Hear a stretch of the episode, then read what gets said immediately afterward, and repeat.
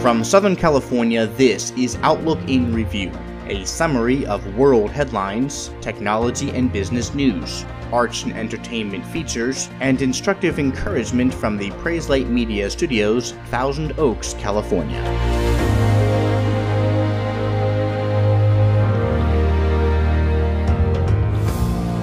Good day, it's Wednesday, the 21st of November 2018. California is still grappling with the massive fires that have charred hundreds of thousands of acres across the state, and now with rain in the forecast for today, firefighters say that although the rains will aid the effort to contain the blaze, it will also turn ash on the ground into a thick sludge. Workers combing through homes and cars will struggle in the mud, and scorched landscapes may see land and mudslides. This, according according to the BBC, which stated that the recent wildfires across the state have so far claimed a total of 80 lives. The so called Camp Fire in Northern California has destroyed the town of Paradise, about 190 miles north of San Francisco. The number of believed missing, however, fell to 283 late on Sunday, down from 1,276 people as the chaos began to be sorted. More than 10,500 homes have been destroyed due to to the blaze, which officials said was 66% contained as of Monday,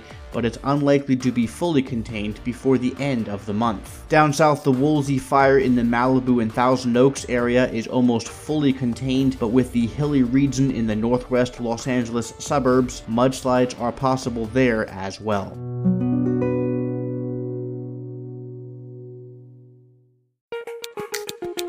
Social media giant Instagram has started cracking down on fake likes, comments, and other activity. According to the company, content will be removed from accounts that use third party apps to boost their popularity. That includes likes, follows, and comments generated by these accounts as they go against Instagram's terms of use. Some of the services that offer to boost the popularity of Instagram users are Artsy, InstaRocket Prox, and Boostio. Services like this charge anywhere from $10 to $45 per month to do so. If you've ever used the photo sharing site, the chances are that you've seen nonsensical or generic comments made on your own posts from users you don't even know. But according to NBC News, Instagram did not quantify how much of the activity on Instagram could be classified as inauthentic or offer any other details as to its efforts to remove these fake accounts. VentureBeat reports that the user will receive a notification from Instagram that the fake activity in question has been removed and will be requested to change their password, as some of these apps store usernames and passwords.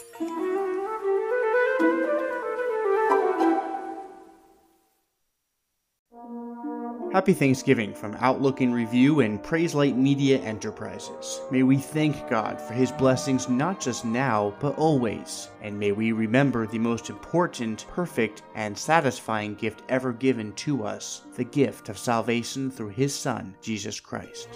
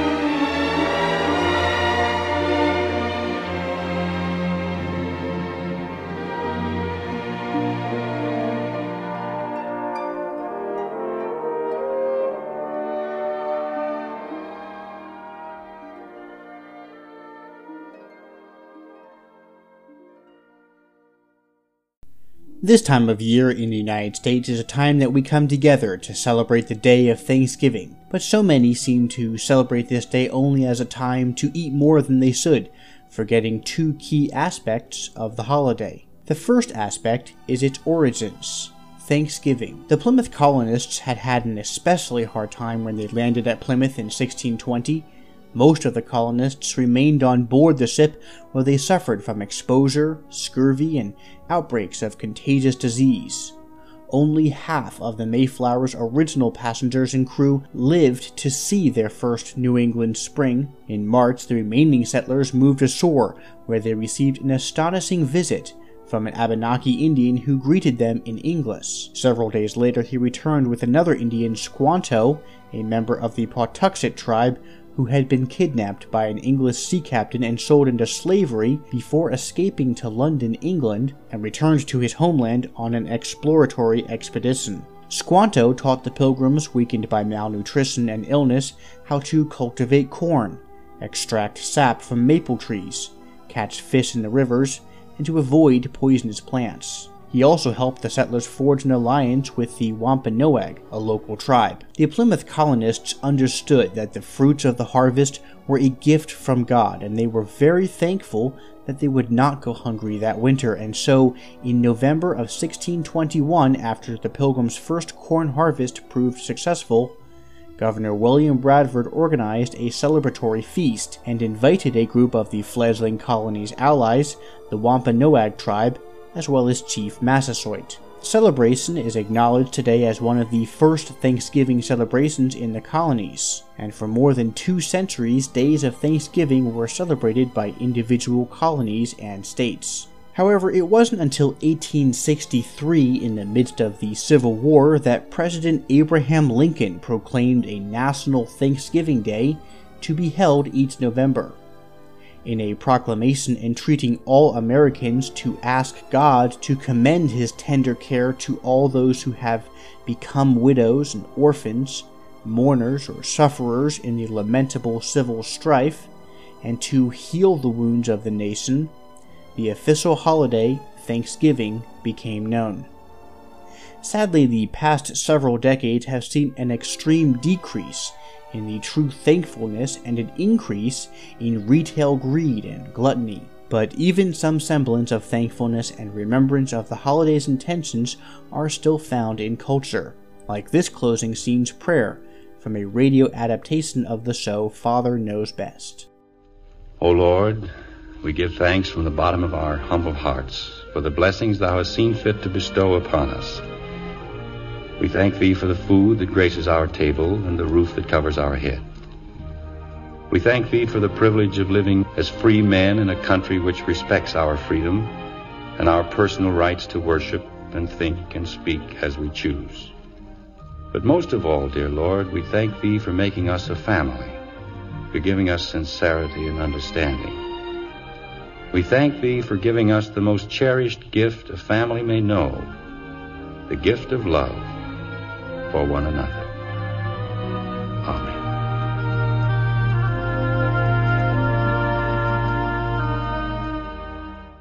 The second key aspect that has been lost in today's Thanksgiving celebration is an understanding and an application of the true meaning for the word Thanksgiving. Webster's dictionary defines Thanksgiving as a public acknowledgement or a celebration of divine goodness, or a prayer expressing gratitude. The Dictionary.com online dictionary goes even further in defining the word by stating that thanksgiving is the act of giving thanks, grateful acknowledgement of benefits or favors, especially to God. James 1 tells us that every good thing given and every perfect gift is from above. Being thankful for these things as gifts from God is true thanksgiving. So, how should Thanksgiving as a word relate to the holiday known as Thanksgiving Day? First, public thanksgiving is a demonstration of a humbled heart. A prideful heart simply cannot show true thanks because doing so lowers the heart below another. Second, legitimate thanksgiving is an acknowledgement of one that is greater than us, gratitude towards someone who is able to provide for us in ways that we cannot do on our own. Third, thanksgiving is an affirmation to our knowledge of God and a thanksgiving praise to Him. Without a knowledge of God and who He is, it is impossible for anyone to truly be thankful in the real sense of the word. God is the one who has made this world, His creation, good. He has given it the ability to be fruitful and to be a source of sustainable resources for us. In fact, those who do not believe in a God authored creation are completely unable to demonstrate true thankfulness for anything on this earth because they attribute their base form of gratification to things which are unworthy and incapable of receiving the thanksgiving that is deserved only by God. True thankfulness is learned only by a thankfulness to God for his most wonderful gift, salvation through Jesus Christ. Without a knowledge and embrace of that, there is no way to realize genuine thankfulness.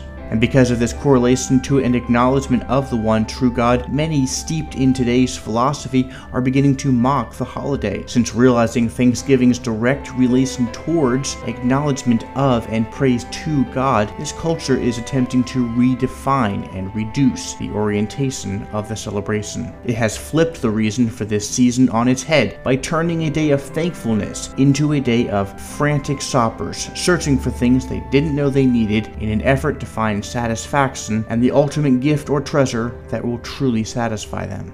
But that gift, the only gift that can truly satisfy, is not sold in stores. In fact, it isn't sold anywhere. It's already been bought by Jesus Christ, and it is offered for free to all those whom God has called to seek after Him. And only in the knowledge of Him can legitimate thanksgiving begin. Your blood has washed away my sin. Jesus, thank you. The Father's wrath completely satisfied. Jesus, thank you. Once your enemy, now seated at your table. Jesus, thank